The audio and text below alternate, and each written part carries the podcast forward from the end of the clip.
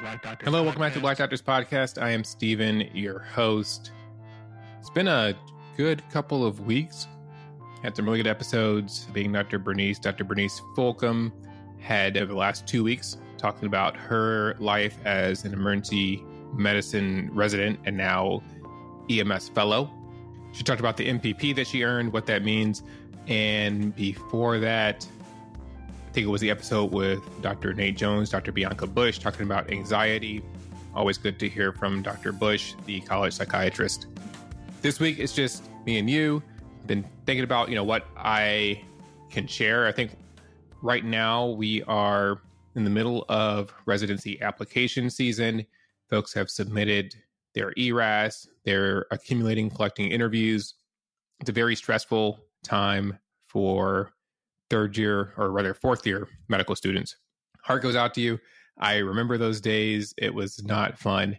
You will get through it, whether you're a person of faith or believe in serendipity or just luck. You've done the work to get this far in your career, and you've got to, you know, trust that you're going to see it through. I know the interviews may not be as plentiful as you would like. Just know, you know, these programs are going to get through interviewing people. There's going to be some more things that open up. There's going to be some more options. And I, I do truly believe you're going to end up in the correct program for you. If you are in the match process and you're having trouble, please, you know, now is the time to reach out to find mentors, to ask people for advice, look over your application. If it's time to, you know, apply to some other safety programs or a different specialty, now is the time to to you know really dig in deep and get that advice or that mentorship. So things have changed a lot since I was applying to residency. I submitted my application back in fall of 2013 because I matched and finished residency in 2014. So obviously everything was in person. Then it was pre COVID pandemic. And let me tell you, that was a struggle. I feel so old now because I can talk about like back in my day, but back in my day, and for a lot of other physicians that are the same age as me, or I guess the pre COVID generation, we had to do all of our interviews in person. So I figured I would share my story with you, one of my mini match stories. So, story time. I was a broke uh, medical student, like most medical students are, unless I guess you're an influencer. And I was living in DC and I needed to, you know, find some way to save money some of my early interviews, I think up to Pittsburgh, I took the Megabus. I assume Megabus is still a thing, but you can get like $8, $9 bus tickets. And I think one of my first interviews, I took the Megabus from DC up to Pittsburgh, interviewed there, and then took the Megabus back. So adventure saved me some money. Occasionally, these interview or these programs would put you up in a hotel room. If it was a nice program, they would pay for your hotel. Otherwise, you know, you're couch surfing. There's even a website, I think, Couch Surf, and Airbnb was just starting to become a thing back then. So I was doing whatever I, I could do to save money on my interviews. And I was able to line up quite a few interviews. I had an interview at Ohio State, I had, an, had two interviews in Chicago, and an interview in Philadelphia. So, so I started driving on a Wednesday to Columbus, Ohio. So I had my Ohio State interview I drove out on Wednesday. The interview was Thursday. And then I had two interviews in Chicago the following day, that Friday and that Saturday. So I drove into Columbus. Ohio State University was kind enough to have this really nice hotel. And they comped us a night in the hotel. I think it's where like the Buckeyes stay, or I guess not the Buckeyes because that's be their home stadium. I guess, you know, visiting teams would come and stay. It was a really nice hotel on the campus there. So I show up you know, change, go to the interview dinner because they would have in person interview dinners. Imagine that back then. So that was, you know, Wednesday, I get there, change, go to the interview dinner. Now, Thursday, I get up and, you know, get dressed in the interview clothes and I go down and start the day of interviews. Interviews would start around, you know, eight o'clock in the morning and then they'd finish at some random time. Fortunately for me, my interview ended kind of early in the afternoon because I had to get to Chicago after that interview because I interviewed dinner that night. I had a good friend, Javi. We got into grad school together. He was at Ohio State for medical school, I think, or he was doing a away rotation or something. And I just remember I finished up the interview, which was my worst interview of residency applications. I, I could tell that story maybe at the end of this episode. It was pretty traumatizing. I don't know. Maybe it'll it'll help you relate to whatever you're going through. So I remember finishing up this interview, and I went and found my buddy Javi. He was like, I think he was doing a, a, an away rotation in internal medicine, and we went and snapped a quick selfie. And that was all the time that I had. I went jumped in my car and I hit the road for Chicago. Now I'm driving because I had to make the interview dinner for the University of Chicago residency program. This is Thursday night now, right? Because I got to oh, Columbus, Ohio on Wednesday, interview dinner Wednesday night, Ohio State interview Thursday. Thursday night was me heading to Chicago to get to an interview dinner. And the only reason I made it was because I kind of miscalculated the time difference. And I think I, I gained an hour going or lost an hour, however that works. Because I remember I was I was stuck in Chicago traffic. It was rush hour. I had to get to this restaurant. I remember it like it was yesterday. It was Cafe Ba-Ba-Reeba. One of the reasons to this day I hate tapas. But I remember changing out of my suit in my car while I was in traffic heading into Chicago. And I got to this restaurant, and it's kind of a big open restaurant with a lot of like tables and booths. And it was a favorite place for programs to host their interview dinners. So I remember like, you know, gaining all of my, you know, excitement and and like hyping myself up because I got to, you know, put on my my best impression and meet the residents at this interview dinner. So I, I walk up to this table. I'm like, "Hey, I'm Steven. I'm a medical student from you know Howard University. I'm here for the anesthesia residency pre-interview dinner and like they just stare at me and they're like oh we're like rush radiology i'm like oh man okay mind you i'm tired because i just drove all the way from columbus so then i go to the next table and i, I psych myself up i'm like all right be energetic be friendly i'm like hey i'm steven i'm from howard and i'm here for the anesthesia residency interview dinner and they're like oh we're northwestern ob oh my god so i went to like three or four different tables and finally I found the University of Chicago table. Now I was kind of in the like middle of dinner and it was tapas. So I remember the only thing on the table was like some cold cuts and some olives. And that's what I had to like just tear up, even though I don't really like olives. And so I had to pretend I wasn't starving and eat that and then kind of parlay with the folks at the table. So I did that.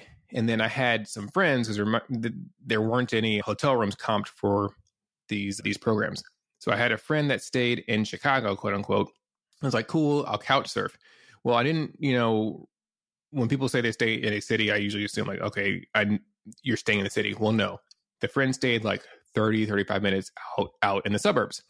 So after dinner, I had to drive north to my friend's place. And I, it was a friend from college. So we hung out on the couch. We had to catch up a little bit and didn't get to bed till late. So now I got to get up in the morning because it's a good 50 minute drive back down to the south side of Chicago to get to University of Chicago. So I'm exhausted, but I hit the road, everything's packed up in the car, and I drive down south, go to my University of Chicago interview. Interview was good. And right after the interview, I had about a couple hours of free time. And then I had to get to another interview dinner for a different program. This program was famous because they would always take you to a steakhouse. You can get like the, uh, filet mignon. It was legendary. So I went around, looked at the bean, and then changed and then went to this interview dinner. Great. We had the steak. Now staying with a different friend because the first friend was unavailable. This friend stayed up north again. So I had, to, I had to go 45 minutes north, crash with his friend. Great, you know, free, free night stay and then drive back. Now this is uh that was Friday night that that dinner was. So Saturday morning, get up, come into the city for my final residency interview in Chicago. This program, like, you know, usually there'd be like cantaloupe or some bagels, some coffee. This program kind of spent all their money, I guess, on the steak dinner. So I'm starving because I didn't eat dinner or eat breakfast rather. And now I show up and there's like no food at this interview. So I'm like, oh my gosh, like I, am just, I'm ready to leave right now. Now, finish that interview. And I'd met a friend at a previous interview, and she was she's a good friend to this day and she always had a way of being like very persuasive. She's like, "Oh, why don't you like hang out? We met some other friends from a local program, and we were going to party in Chicago." I'm like, "Well, I don't have a place to stay," and she's like, "Oh, well, you can stay at this guy's house." Mind you, like I didn't know this guy. She didn't know this guy. She just met him, but she was like, "Oh yeah, you can stay at this guy's house." I'm like, "Okay, we'll see how it goes." So that Saturday night, we end up going out, and, and at first we asked, I was like, "Hey, do you mind if I stay at your place?" And he looked at me like, "Like, dude, I don't even know who you are. No, that's kind of a weird question to ask." And my friend looked at looked at her. She was like, "Oh yeah, just you know, see how it goes." So we ended up going out, party till late, and now this guy was like drunk. And I was like, "Oh hey, dude, do you mind if I crash on your couch?" And he's like, "Oh no, it's fine, it's cool." All right, so now I got a place to stay. Mind you, I figured this out at like nine o'clock, ten o'clock at night. So about eleven o'clock, I'm like, "All right, I'm gonna tap out." I followed some friends back to this guy's spot because that's where we we pre-gamed at, and I just pass out on the couch. Now at one o'clock in the morning, I wake up because the party's moved back to the place. There's like they're doing snow off of the the countertops. It's just madness and debauchery. I'm like, okay, what did I get myself into? Mind you, I like parked my car in downtown Chicago and was worried about parking tickets and whatever. So I, I wake up the next morning because I got to hit the road. I'm going from Chicago to Philadelphia because I have my interview at Temple on Monday. Right, this is Saturday night going into Sunday. So Sunday morning, I wake up. I'm at this guy's place. The apartment was trashed. I was like, okay, the least I can do is like, I guess, clean up his kitchen as a way of saying thank you. So I kind of like cleaned up his kitchen. You know, somebody woke up and like, dude, who are you? I'm like, oh yeah, I just crashed here for the night.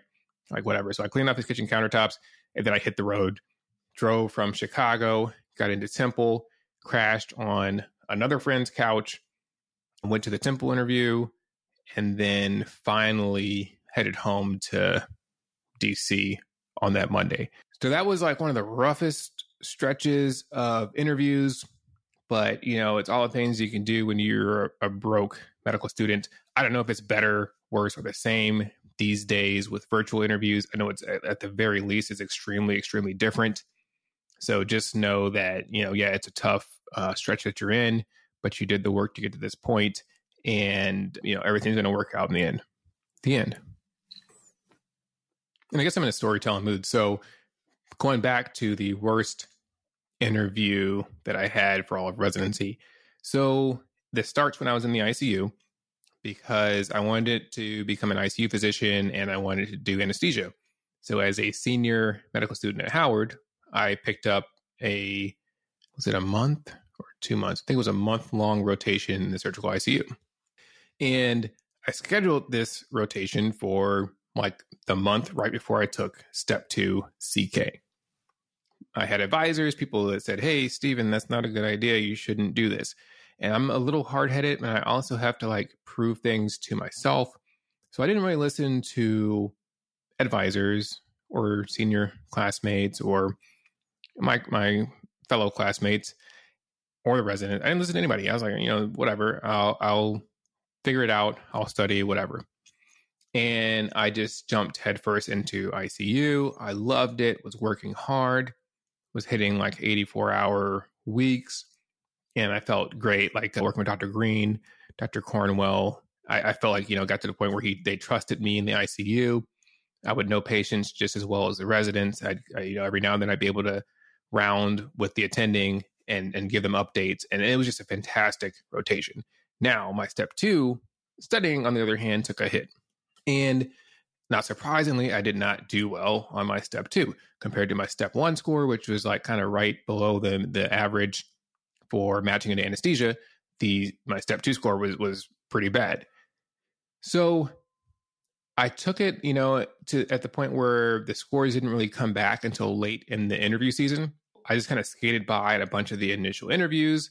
Well, this all changed when I got to uh, this one particular program, and I was sitting across from an attending who shared my complexion. I was like, this person is an ally and we'll, we'll kind of, but you got to kind of fill them out, right? Because all skin folk ain't kinfolk.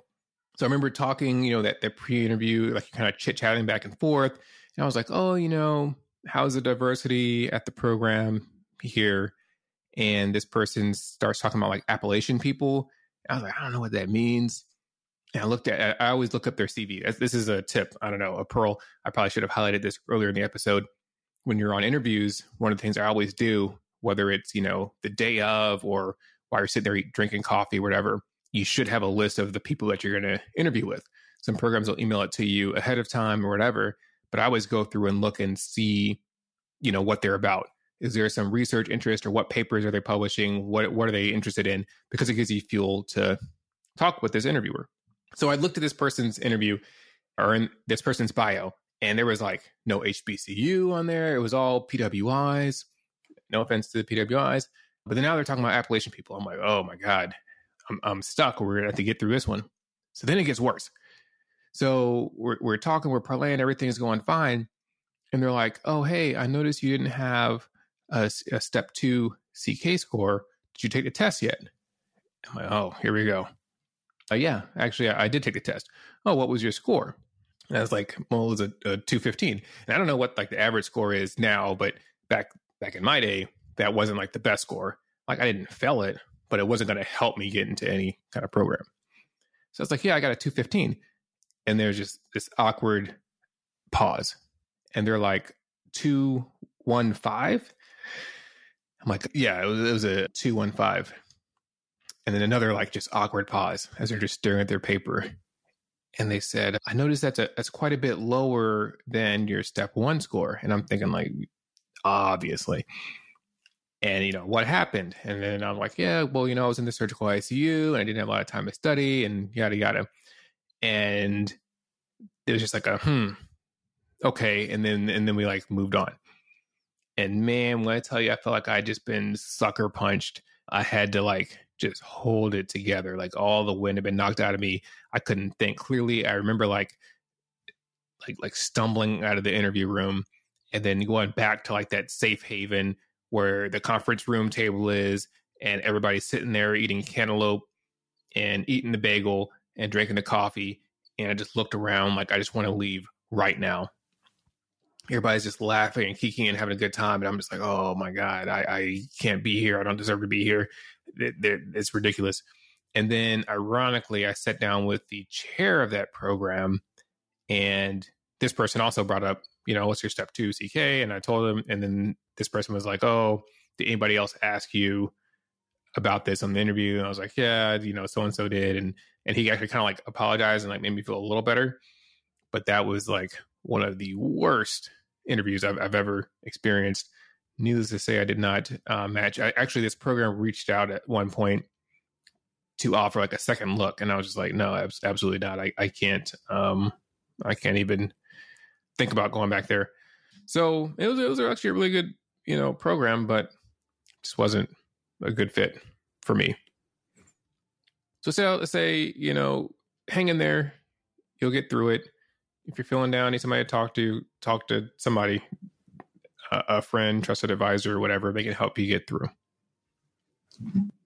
That's pretty much it for today's episode. I had a really busy week. This past week, I was in Chicago. We had an ethics conference I was able to attend the MacLean Center at University of Chicago. Always a great time. And we had some awesome discussions about ethics, ethics of artificial intelligence, some great panels on that. I got to see a bunch of friends from residency and but I am absolutely exhausted. I'm in the ICU this week, so just recording this after I got off.